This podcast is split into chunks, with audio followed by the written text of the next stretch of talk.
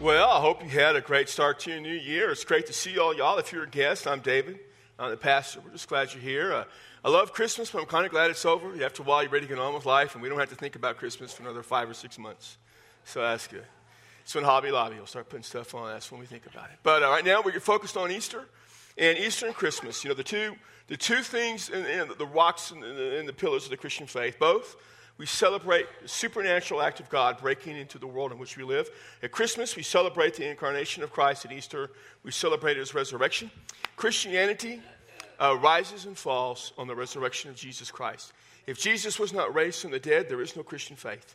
Uh, there is no forgiveness of sin, and there is no salvation. There's no way for us to get back to God. That's how important the resurrection is. But the thing about it is, no one actually saw Jesus at the moment that he was being raised back to life. No one was there to see him. Now, at his birth, there were two people there, you know, Mary and, and, Joseph. But there was no one there at the second, the moment he raised back to life. What we have are accounts of people seeing Jesus after he was raised back to life. But that's what we have. And so for this next month, we're going to look at those, some of those accounts and we're going to see about people that they saw him alive. That's the whole focus of our series this month. They saw him alive.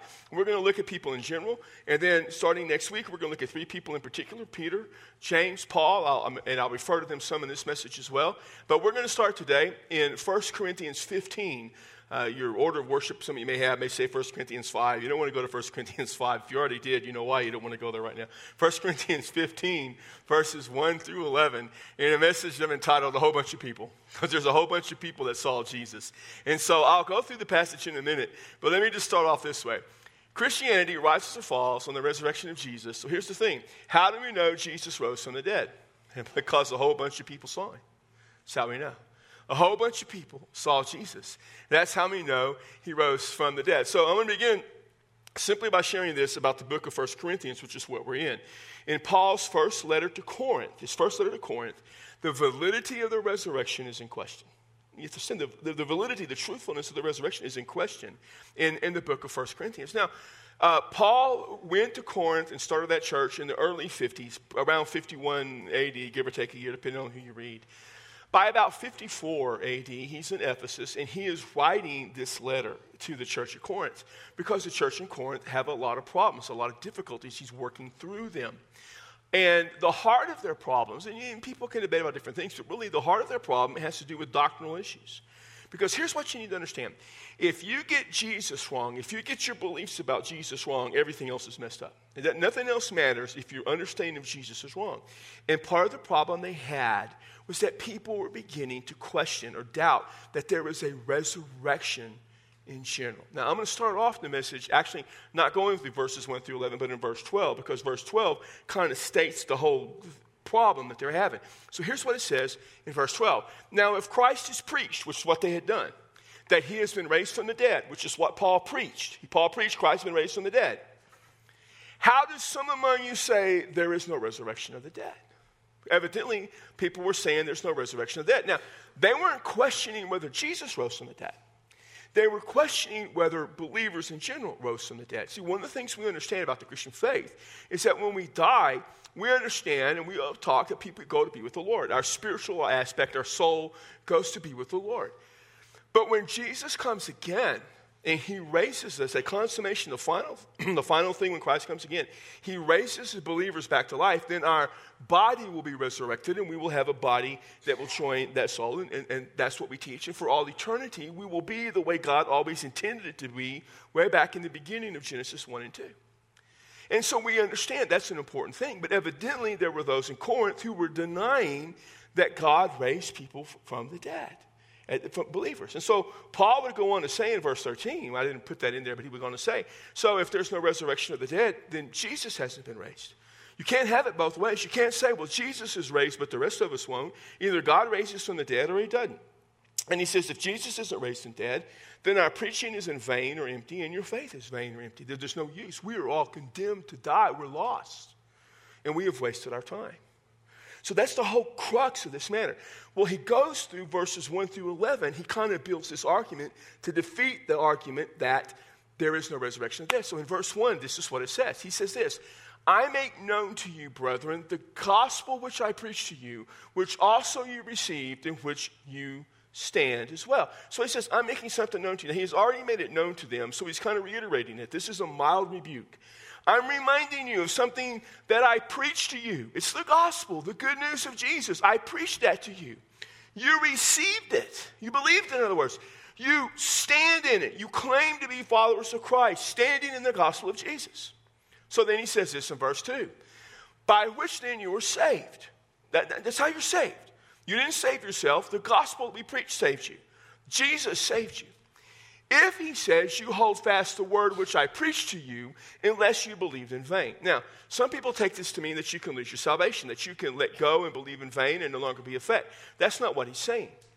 What he's saying is this what I preach to you is the gospel, is what you believe unless you believed in vain. Now, the believing in vain goes back or goes forward to verse 12 when he starts talking about the denial of the resurrection.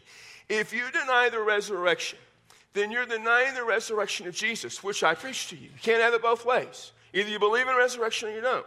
If you deny the resurrection of Jesus, then what you believed is vain, it's empty, it's lost, there's no avail.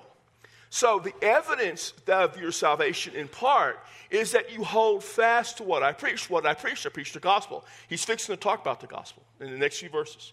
So, if you believe the gospel, if you hold fast to that, which includes the resurrection, then your belief was not vain. That's the evidence of your salvation. So, in verse 3, 4, and 5, he's going to talk about the gospel. Way back, I think it was 1978, 42 years ago, man. It's hard to believe. I was like six, something like that. I preached my first sermon, which was I wasn't six. I was like 17, I think. And I remember I was a little Baptist church in Converse, Texas, outside San Antonio. And I preached my first message from these verses, chapter 15, verse 3, 4, and 5. And I remember what it was called. It was called The Forgotten Reality of the Gospel, about the resurrection of Jesus. And I actually, not too long ago, found that the outline of that first message, old and you know, paper, and, and I caught it, preserved it. It's now at the Smithsonian Institute for all posterity. But this is this this the first thing he ever preached about was this. It's how important this is. I understand. I, I don't know it. I just dumb luck. But this is what matters. For I deliver to you as the first importance, the most important thing, what I received. Here's the gospel that Christ died for our sins according to the scripture, and that he was buried, and that he was raised on the third day according to the scriptures. Now, to Paul, the scriptures is what we call the Old Testament, only they didn't call it the Old Testament, it was just scriptures. And in the scriptures, and I've said this to you many times, remember, the Old Testament is a book that promises something. The New Testament is a book that fulfills that promise. What is promised in the scriptures? A Messiah would come. So it promises us Jesus. Jesus who would die for our sins, be raised back to life. Paul says that's what we preached. Jesus died, according to the scripture, buried, raised back to life according to the scriptures. And then in verse 5, he says this And he appeared to Cephas, that is Peter, and then the 12. Now, the first person he ever appeared to was actually a woman named Mary, Mary Magdalene, and, and the other women. But, you know, that's not important. Paul's not discounting that. He's just saying one of the apostles, Peter, saw him. Peter was critical. They all know who Peter was. Peter was, was unbelievably important in the Christian movement. Everybody knew Peter. He appeared to Peter. and then the other 12. The 12 is how they would designate the other guys, the other original disciples. Now, I realize Judas was dead. At that first appearance to the 12, Thomas wasn't a part of it. He saw him the second time a week later. But they just called the guys the 12. That was their name. Who's the, who, who are the disciples? We just call them the 12. There's only 10 of them. Yeah, there's still the 12. He appeared to those guys. and so he made this great appearance to them, and they saw him. And, and so here's what we realized, and here's what we see. I need some water. Come about that. According to Paul, the burial is evidence of his death. The appearances are evidence of his resurrection. That's it. Now, they know he died. The Romans were experts in death. All four Gospels talk about his death. And historians, even non Christian historians, understand the, the, the, Gospels are pretty reliable historical books. They talk about his death. But nobody, and people saw that. People saw the burial. Nobody saw the resurrection but they saw the appearances afterwards. But then Paul goes on and says, but that's not it. In case you think it was just the guy, Peter, and some of those close guys who saw him, then, verse 6 says this after that, he appeared to more than 500 people at one time, some of who remain until now, though some have fallen asleep or they have died. He appeared to 500 people. No, we don't know when he appeared. It doesn't tell us in the Gospels. Some think chapter 28 at Galilee, maybe. Or maybe it was just a separate appearance. It doesn't matter. 500 people. Some of them are dead, but a lot of them are alive 24 years later after, after the appearance. You know, they're scattered around. Go ask some of them. But not all. Then it says this He appeared to James. Now, who is this James? Well, only person around in 54 AD when Paul wrote this who could just go by one name, James. You know, that'd be cool. I wish I could just go by one name, David. Everybody knows. Everybody knows who David is. Just one name. Don't need anything else. Just David. All you other Davids, you wouldn't even count, man. They wouldn't be talking about you. David. Oh, that's that guy. That's me, man. It's not you. Get that back, back. No, James. Who was James? That's the brother of Jesus. He was the head honcho at the church of Jerusalem. Here's the cool thing about James James was not originally a believer in Jesus at all. Jesus is his brother. Any of you got brothers? If your brother said, Hey, I'm the son of God, what would you do? Ha! No way. No way. Jesus the son of God. And James originally didn't believe. We know that. The Gospels tell us they didn't believe. In fact, in John 19, when Jesus is dying, he looks at John, the disciple. John, who was his cousin, said, You take care of my mother Mary. And Mary, you go with John. You ain't going with James. James is not a believer. It's not he's talking. He's not talking about the, the disciple James. He was dead. He died early in Acts, in Acts. He's talking about James, the brother of Jesus. He wasn't a believer. But in Acts chapter 1, right after Jesus ascended into heaven, the believers were gathered in the upper room at Jerusalem, and it says in verse 14, Acts 1:14, including the brothers of Jesus. So the brothers of Jesus, James, was now a believer. Sometime between Jesus' death and his ascension and the, you know, the resurrection, the 40 days in there, James became a believer. Paul says he appeared to James, and then he appeared to all the other apostles. So, not just the 12 original guys, there were a couple other people that became apostles. He appeared to all the, all the apostles saw him. But if that's not enough, Paul saves the best for last. He says this in verse 8. And last of all, as to one untimely born, he appeared to me also. Now, the word untimely born is a strange phrase. It means a premature birth or an aborted birth. It's a birth that happened when it wasn't supposed to or in, in, a, in a tragic way. Now, there's a lot of discussion of what untimely born means. There's numerous opinions, but the two best ones seem to be this. Untimely born may mean that his birth, his, his, his spiritual birth, his rebirth was unexpected. No one expected Paul to become a Christian. They didn't. Or it may mean that unlike the other apostles who had time with Jesus, he had no time with Jesus, so he became an apostle immediately, quickly, prematurely. He says, My whole salvation wasn't expected. My apostleship wasn't expected. He says this I am the least, verse 9, I am the least of all the apostles. And I'm not even fit to be called an apostle. Why? Because I persecuted the church of God. Paul, here's the thing about Paul Paul was killing Christians long after Jesus was raised back to life. Long after Jesus ascended, Paul was not a believer. He was a killer of Christians. Something happened. And verse 10 tells us what happened. By the grace of God, I am what I am, it says in verse 10. And his grace towards me did not prove empty or in vain, but I labored even more than all them. I strived even more, yet not I, but the grace of God. By the grace of God, I was saved. By the grace of God, not by Paul's work. Paul was killing Christians. God's grace saved him.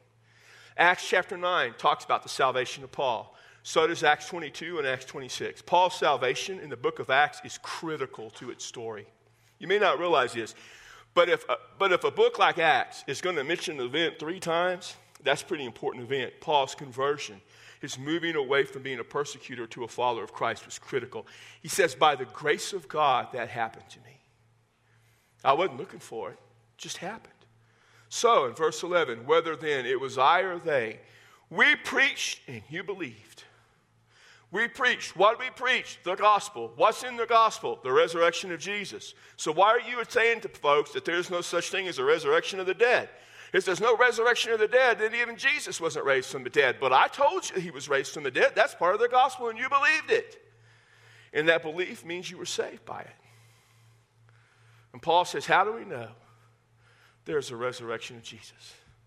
Because a whole bunch of people saw it, including the three most dominant and prominent figures in the Christian church at the time Paul wrote this letter Peter, James, Paul.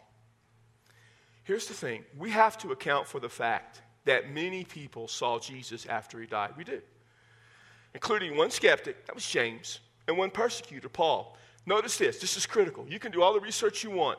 No one has ever disproved this fact. I hear all the time people saying stuff, you know, they did this. I'm going to go over some of that in a minute. And they, and they talk about their theories, they talk about what happened, and you can't prove this and you can't prove that. But here's the thing there is not one document, there is no, there is no book, there is no page somewhere in the book, there is no anything that ever disproves, ever disproves that Peter, James, Paul, and a whole bunch of people ever saw Jesus. If there was, it would be everywhere. It would be all over the internet. It's not. And some of you, you know, maybe not followers of Christ right now. You're just here and you're not a believer and you struggle with the resurrection. I get that. And you've heard a lot of theories and you've heard a lot of excuses. You've heard a lot of things people said and said, man, those theories sound awful good. I don't know if I can believe it. Yet there's never been any evidence. Some of you, as followers of Christ, you have friends who are agnostic or atheists and you struggle. But they've never, they've never demonstrated that what these guys, what the scriptures say these guys believe wasn't true. Nowhere. So here's the thing we need to realize. A whole bunch of people saw Jesus. So, how do we respond to all those people who saw him? How do we respond to the people who saw Jesus? It is popular today to simply dismiss everything you find in the Gospels and say that the early church eventually made all that stuff up. Not necessarily in the first century, but by the time you get to the second century, and surely by the third, they had already made up these stories to fit this narrative. There's a problem with that. And the problem with that is you have to do something with Peter and James and Paul's uh, seeing the appearings of Christ. That's critical. Now, as a preacher, one of the things that I say quite often, and I believe this, is that the early apostles, all of them but James, died for the faith. That's part of the evidence, and, and, and I believe it, and I believe that somehow at some point they all died, except for John, for Jesus.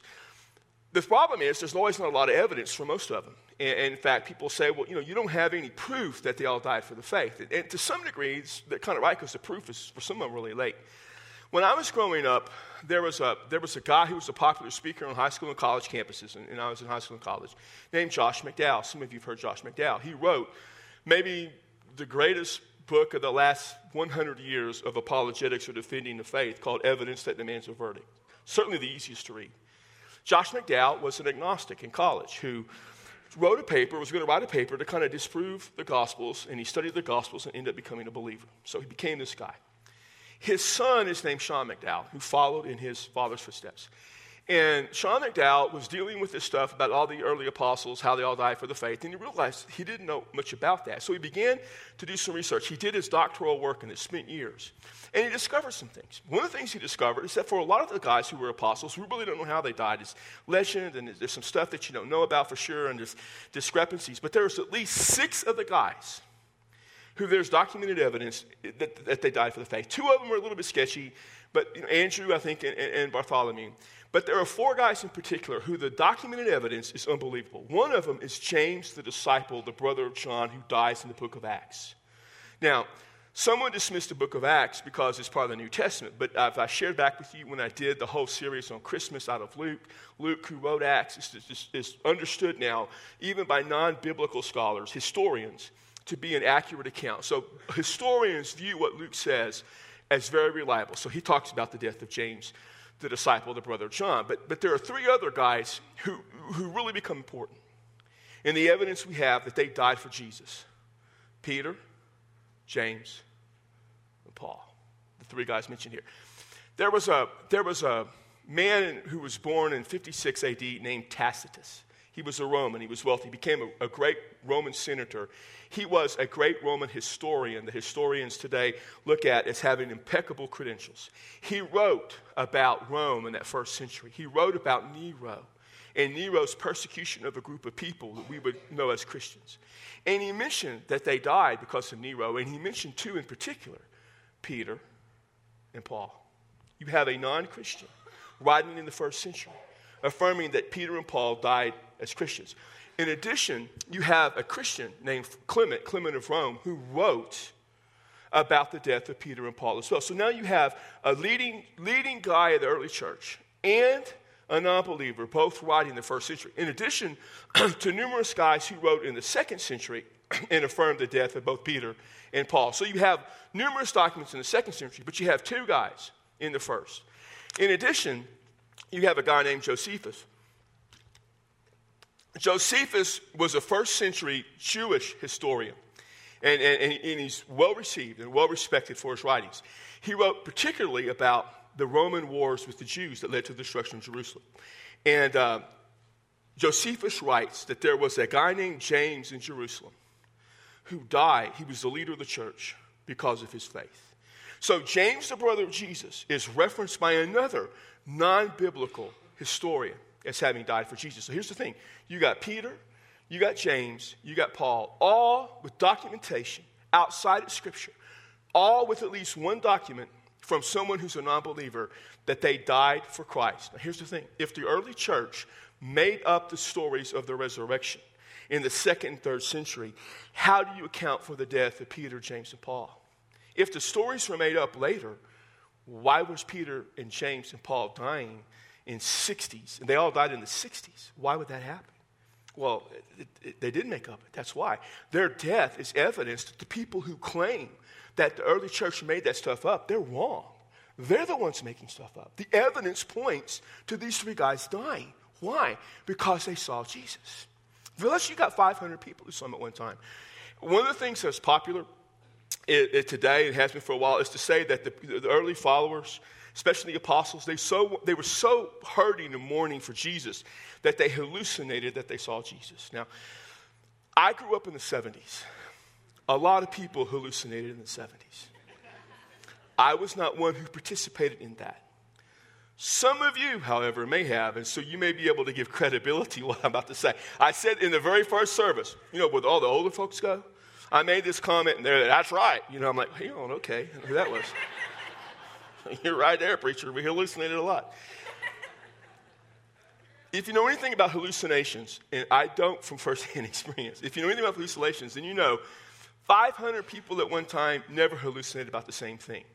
Never hallucinated about the same thing. So the idea that people hallucinated, and they remember James and Paul weren't looking for Jesus, so they're not going to hallucinate over that. So that's just crazy. You have these guys who saw Jesus. It's documented. That's what they saw. That's how they lived their life in anticipation of that. So here's the thing: if Jesus was seen, then he was resurrected. So how do we respond to the resurrected Jesus? That's the issue. Because these guys give testimony he was resurrected. They died for that. Because they wouldn't have, listen, people die for things all the time they believe in. These guys didn't die for something they believed in. These guys died for something they saw. If they knew it wasn't true, they wouldn't have done it. Now, you know, it's popular today, you know, for, for people to say, well, you know, that this, the disciples stole the body of Jesus. In fact, in Matthew 28, when Jesus was resurrected, the Jewish leaders said, hey, Let's just make this story up that the disciples stole the body of Jesus. They went to the Pilate and all that, and that's what they did. And that's what people believed. The problem was in Matthew 27, when Jesus was dead and buried, the same Jewish leaders went to Pilate and they said, We're scared that the disciples may come steal the body of Jesus and claim he raised back from the dead. So put some Roman soldiers in front of that tomb so they cannot steal his body. See, the Jewish leaders guaranteed that they couldn't steal the body of Jesus, even though they claimed that the body of Jesus was stolen. So the disciples didn't steal the body of Jesus. Some people say, well, you know, they just went to the wrong tomb. As if everybody back then was just totally stupid and idiotic and moronic. Hey, they're preaching Jesus rose from the dead. What do you think happened? I don't know. Hey, here's a thought. Why don't we go to the tomb, roll the rock away, and say, here's the body of Jesus? So these people weren't dumb. They knew that there was an empty tomb. So what was the deal? Jesus rose from the dead. This is what Paul writes in Romans 10 9 and 10. If you confess with your mouth Jesus is Lord and believe in your heart God raised him from the dead, you will be saved. You know what they did with the resurrected Jesus? They believed, they proclaimed him Lord, they trusted him with their life. You know, we can understand Peter, but why would James do that? Why would James, the skeptic, give his life to his brother unless he saw his brother alive? Why would Paul, who's out killing Christians, rising in popularity as a Pharisee. Why would he give his life to Jesus and then go and be beaten and stoned and them trying to kill him? They tried to kill Paul from the day he converted to Christ. Why would he do that if he didn't see Jesus after he rose from the dead? I mean, they believe. They had trusted him. So here's the thing to those guys and to us, his appearance, his appearances give evidence Jesus was not dead, but alive and he's still alive today. And the central issue is what are you going to do? Now, I know you, you, you, can, you can just blow that off and push it aside and say, well, I don't believe. And you, you can say, well, I think the disciples stole the body, even though clearly they couldn't. And you can believe, well, you know, the early church made all that up, even though the evidence goes exactly the opposite of that. I mean, you're going to blow that aside, or are you going to say, you know what, I, I need to give my life to Christ? I need to trust him. That's what Peter did. And think about it. Peter and James and Paul, they are the central figures in the early church. I mean, Peter, you know, Peter, you see him in the Gospels, and he's just this kind of crazy guy and wild, and he, he, denies Jesus, and he says things where Jesus just has to get away from him, Satan. And then you come to the book of Acts, and here's Peter. He's just preaching Christ, and he looks at the Jewish leaders and said, You crucified him. You guys put him to death. God raised him back to life. Repent and believe the gospel. I mean, he's just hammering them. His life changed. James, James wanted nothing to do with Jesus. Nothing. And all of a sudden, James, he's leading the church. He is James with one name. The head of the church at Jerusalem. Everybody looks to James. Man, James, what do we do? Read the book of Acts. James, what's your opinion? James, what do you think? You know Jesus, you're his brother. His life changed. And Paul, all Paul does is just basically write our theology for us. That's all. I mean, he just wrote all these letters. And in those 13 letters, he pretty much defines what we believe. That's all Paul did. How is that possible? Because Christ changed their lives. And here's the thing the resurrected Jesus will change your life if you will trust him with it.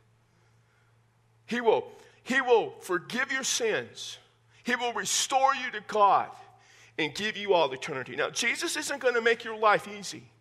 Sometimes I hear people preach and messages like if you turn to Jesus, all your problems go away. You have struggles, you have difficulties, trust Jesus. He'll make them all better. That's not necessarily true. How do I know it's not true? Because Peter and James and Paul all trusted with Jesus with their life and they all died because of it. It didn't get any easier. But life wasn't just about the here and now, life is eternal. And they looked past death to all eternity. And they understood their sins separated them from God. And one day they were going to face God and give an account. And the only way they could face God and give an account of their sins is if they had trusted Christ. And Christ said, You trust me. I save you forever. Beyond this life, forever. And He changed their lives, and He will change your life. He will give your life hope. He will give your life peace.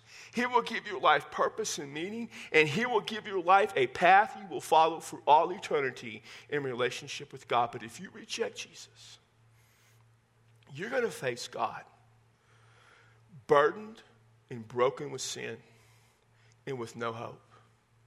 That's why Peter, that's why James, and that's why Paul trusted Christ because they saw him alive after he had been dead. And they put their faith in him and trusted him. So Paul could write Confess with your mouth that Jesus is Lord. Believe in your heart God raised him from the dead and you'll be saved. For with your heart you believe and you are justified. But with your mouth you confess and you're saved. You might need to confess Jesus today if you believe in the resurrection. People ask me sometimes, why do you believe in the resurrection of Jesus? Well, all four Gospels talk of it, and they're pretty reliable. I believe them. The whole rest of the New Testament that I read makes no sense unless Jesus was raised back to life. I look at the early church, I look at the apostles. Those guys died for Jesus. They died for him. Why would they do that if they didn't know he was alive? I just look at Jesus and the change he makes, but here's the thing that I know I believe in a resurrected Jesus because a whole bunch of people saw him alive. A whole bunch of people. And he changed their life. He will change your life. Confess in the resurrected Christ. Believe in the resurrected Jesus. And believe in the resurrected Jesus. Take your life and trust him with it. And he will change you. In just a moment, some of us will be here. And if you want to come and forward and publicly give your life to Christ, we would love for you to do that. You don't have to. You can give your life to Christ where you are. You can email us, you can text us, you can phone us later today. You, can do whatever. But I want to encourage you to give your life to Jesus. I want to encourage you to think about the resurrected Christ. People saw him alive. It's documented. They lived and died their life for that. Why would they do it if it's not true? Think about all those people who saw him alive and trusted him. And you trust him as well. So, Father, we thank you and praise you for salvation that comes only one way through Christ our Lord, who died for us and took our sins, and who you raised back to life. They buried him. That was the evidence that he died. And then they saw him alive, and that is the evidence that he lives. So, Father, let us confess as Lord the one who lives after death, who was raised from the grave, who was raised that we might have life eternal, and trust him as Savior, in whose name we pray. Amen. Would you stand? Some of us will be here at the front. You come.